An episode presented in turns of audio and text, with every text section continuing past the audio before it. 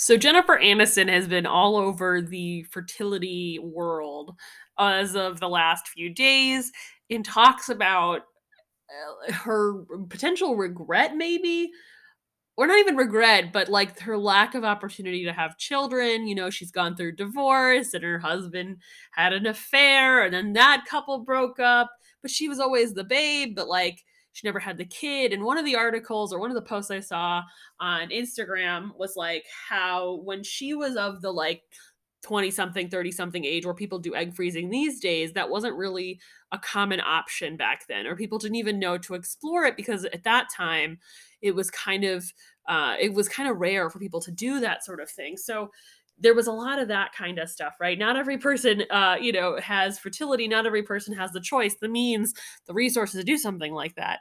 And my mom was on the phone with me, and she's like, "Shiley, like, look at poor Jennifer Aniston uh you know she didn't have babies but like you should start now because you never know what's going to happen and my mom is yeah, i don't know she's not religious but she's like very like spiritual. She's like you never know what god is to give you and you never know if it's to be easy or complicated or hard. She's like the sooner you start the better.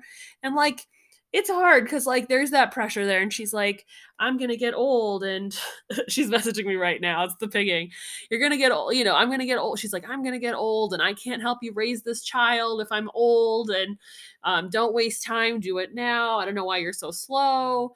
And she was then also telling me about all the regret that she herself had uh, for not having another child.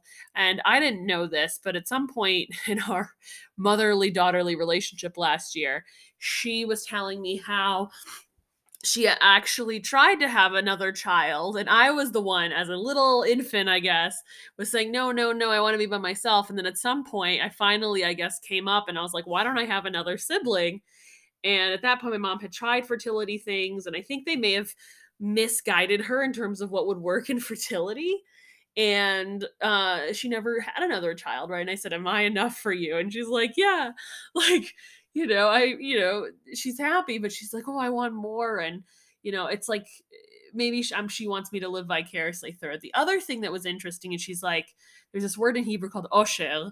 Um, and I, I'm gonna maybe translate. I don't know if this is a correct translation, but she was equating having a baby as a whole other level of happiness that is not possible to get from other things. So there's a unique level of happiness. And I think this is the trope that comes up for a lot of women of like, oh, if you don't have a baby, like, how are you going to be fulfilled?